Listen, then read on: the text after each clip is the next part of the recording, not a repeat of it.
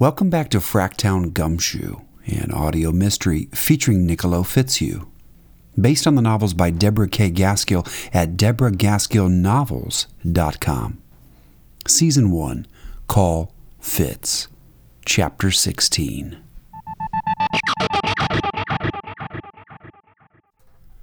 By Sunday afternoon, I was out of the hospital. Gracie drove me back to the office before heading home, and we stood together on the sidewalk just in time to watch seven years of my burned up life get chucked out the window of my office and into a dumpster. Thankfully, the damage was limited to my office and the upstairs hallway, nothing in Grundy's jewelry store or the two offices on either side of mine. The excellent work of firefighters, though, wouldn't convince Grundy to let me be his tenant ever again. Me, I didn't look much better than what remained of my office. I had burn cream on my cheeks to stop the pain, and my bandaged legs stuck out from beneath the cut off shorts Gracie brought me to wear home from the hospital. She brought a pair of flip flops to cover my bandaged feet. Barnes was at the scene, working with the fire investigators. He leaned out of the window and waved. Fitz, I found something you're probably looking for, he called. His big flat feet clattered down the stairs to the street. At the doorway, he tossed my cell phone to me. Hey, asshole, my fucking hands are burned. I can't. Ouch! I managed to grab my iPhone with my bandaged paws before it hit the ground. I handed it to Gracie. Barnes smirked as I shook the pain away. I don't know how it happened, but that some bitch survived without burning. Damnedest thing, he said. Found it under a file cabinet. Does it work? Gracie pushed the power button. Oh, yeah. I already checked it. And all the calls you've made in the last few days, Barnes grinned. Don't worry, you're in the clear. We don't think you had anything to do with this, or Rivera's killing. He stepped out of the way as four firefighters, each holding the corner of a blue tarp, came down the office stairs. They spread the tarp on the sidewalk and waved me over so I could see if there was anything worth saving. Gracie and I slipped inside the ring of crime scene tape and crouched next to the pile. I found the cufflinks I'd worn Saturday night and what was left of the black cummerbund, along with my coffee mug. The plastic exterior of the coffee maker was melted, exposing the metal innards, and the pot was broken. My leather ankle holster still held my Kahr 9, but there wasn't much left of either. I couldn't recognize anything else, even what was left of our wedding portrait, which had sat on my desk. Niccolo, look what I found. Gracie pulled at something beneath a stack of burned magazines. It was my KSU football hoodie, or what was left of it. Black soot coated what was left of one sleeve. Flames had crept up the back and side, eating away at the lettering across the back, and with its destruction, my youth. I rocked back on my heels and hung my head, but I didn't say anything. That hoodie was way past its prime, she said gently. Let it go. Yeah, there's a lot of things I need to let go of, I said softly. The fire crew brought down a filing cabinet. It was covered in ash, but intact. I stood and traced my initials in the black ash. Nearly everything in the office was gone. My expedition had been parked at the sidewalk during the fire. The paint across the hood bubbled, but that was the only damage. Thank God for that. I'd left my camera and video surveillance equipment in there. Looks like some of your files survived, Barnes said. Yeah, I said, opening and closing a drawer just to see if it worked. Nothing in there has the name Atwater on it, Barnes said.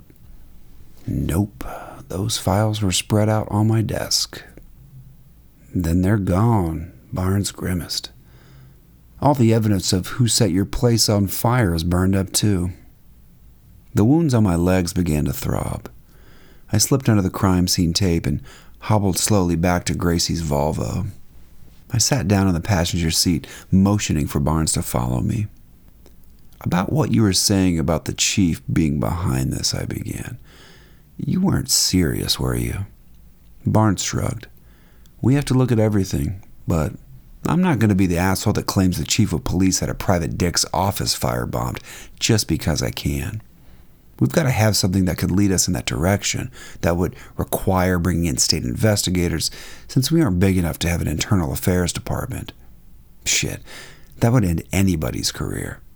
His, if it's true, and mine, if it's not. I'm too damn close to getting my pension Fitz. I haven't talked to Nathan Monroe since I retired from the FPD seven years ago. Every time Maris Monroe approaches me, I tell her to pound sand.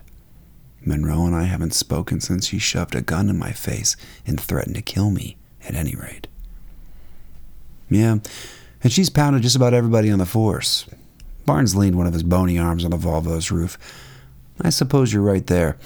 If he firebombed the home of every one of the guys she slept with, half this town would be leveled. Honestly, I don't think he's involved, Barnes. I don't know who it could be, though. He didn't need to know I thought it was someone connected with the Atwater case. But who? If we find something about the chief that's credible to lead us down that path, we're obligated to follow it. You know that, Barnes said. I know. I just don't think you will. Gracie joined us. The three of us watched as another load of debris, the burned up couch and what was left of my desk, sailed through the window and into the dumpster. Everything I worked for, even the best memories of my short lived college career, were gone. Do you need anything more from Niccolo, Detective? I've got to get him home. No, I guess not. Just don't leave town. I gestured towards my legs and feet with my bandaged hands. Do I look like I could get very far?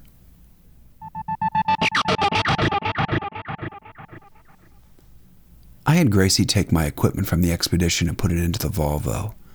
We found a clean tarp and had the firefighters lift the file cabinet into the Volvo as well. I decided to leave the expedition sitting in front of the burned out office for now. No sense in parking my truck in front of her house and putting her in danger. I'll call Ambrosi on Monday and see if I can work out of his office for a few weeks. I can leave the expedition parked at his office after it's repaired. She slammed the Volvo's hatch closed and slid into the driver's seat. I reached over to put my hand on her leg. She patted my arm, then moved my hand back to her lap.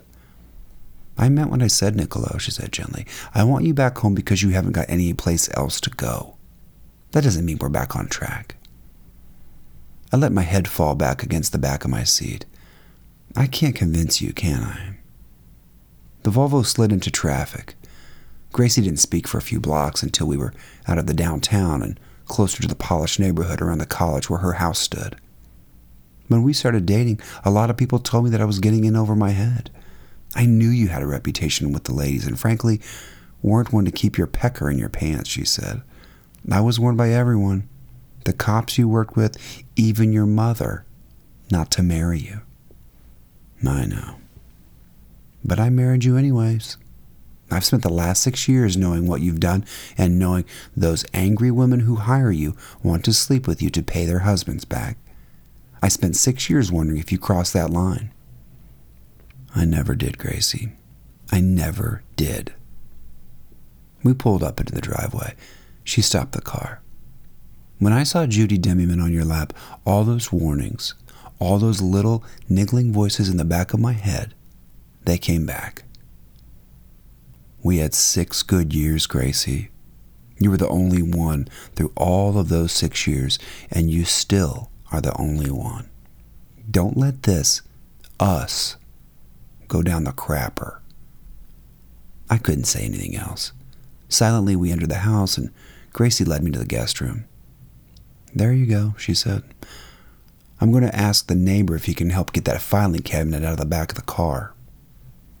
I waited until I heard the front door slam before I looked around.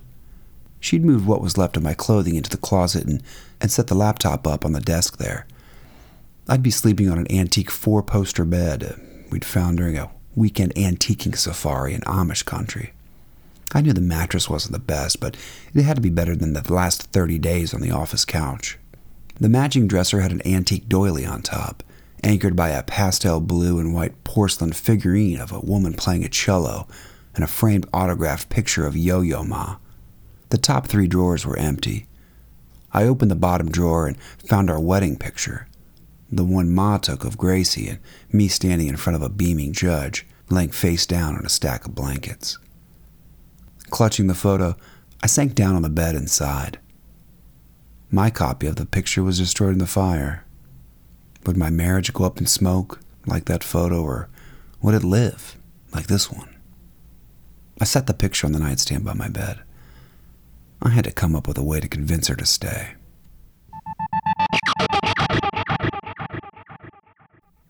Soon after, the pain pills kicked in, sending me into a deep slumber. I awoke several hours later to the smell of Ma's marinara sauce.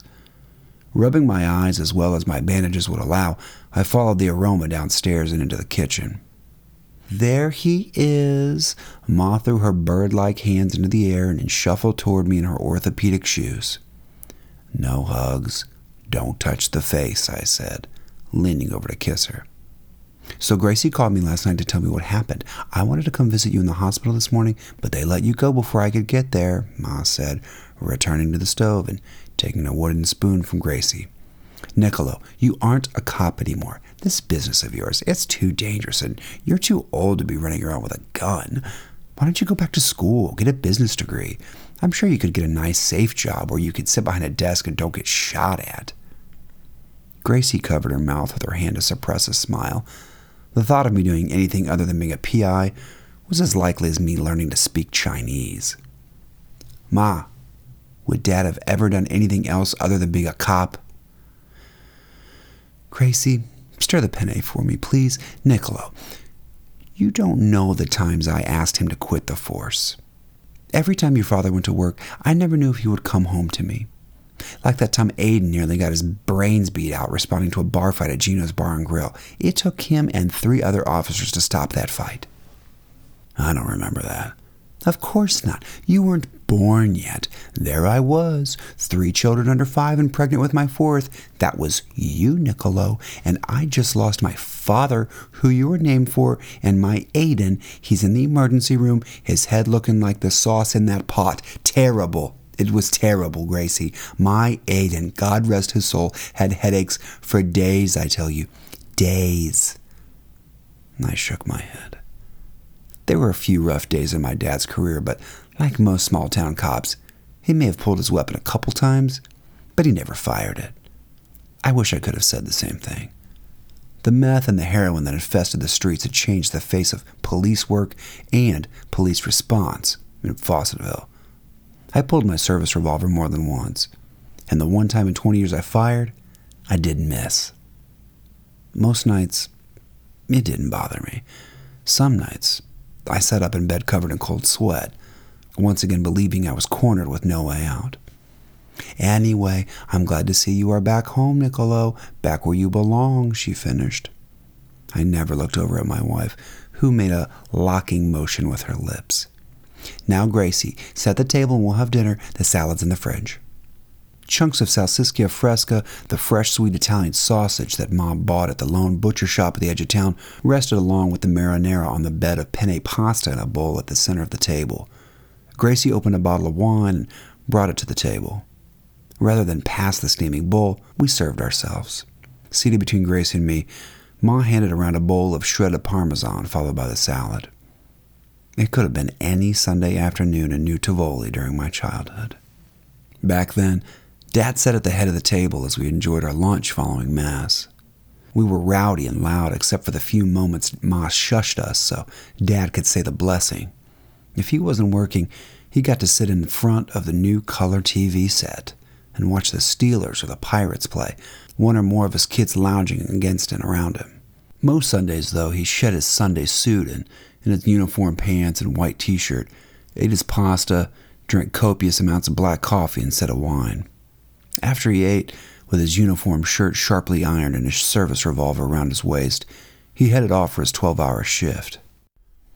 After he retired, he could watch every game he wanted following Ma's enormous pasta meal. By then, his lap was filled with grandchildren. My brothers, none of them cops, could sit and watch with him.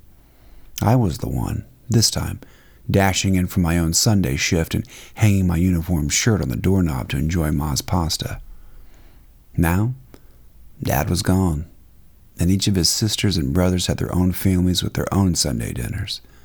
They took turns taking Ma home from Mass with them for their tables full of steaming pasta. We all did, Gracie and me included. Today's meal was like one of those sweet Sundays all over again. Gracie thought that too. I could see it in her face. She loved those Sundays as much as I did. They certainly had to be more fun than anything she experienced in that cold Connecticut house of her parents. She often helped Ma clean up the kitchen, since Ma insisted on washing the dishes, no matter at whose house we ate, and we could all hear Gracie's deep, throaty laugh all the way out into the living room. My sisters loved her too. More than once, someone leaned over my shoulder to hand me another beer and whispered, You got lucky with this one, Nick. You need to hang on to her. When I began sleeping in my office, with no place to fix a meal, I begged off my slot in the rotation. Now here I was, back in the batting order, and knew if I didn't hit it out of the park this time, I would once again be the irresponsible brother. I lifted my glass of Dago red with my bandaged hand. Gracie and Ma followed suit. A toast, I said, to my favorite girls. I'm so very lucky to have you both. I hope you feel the same way. Salud. Salud. Now, shut up, Niccolo. Eat your pasta before it gets cold. Yeah, Niccolo, Gracie echoed, her eyes misting. Shut up.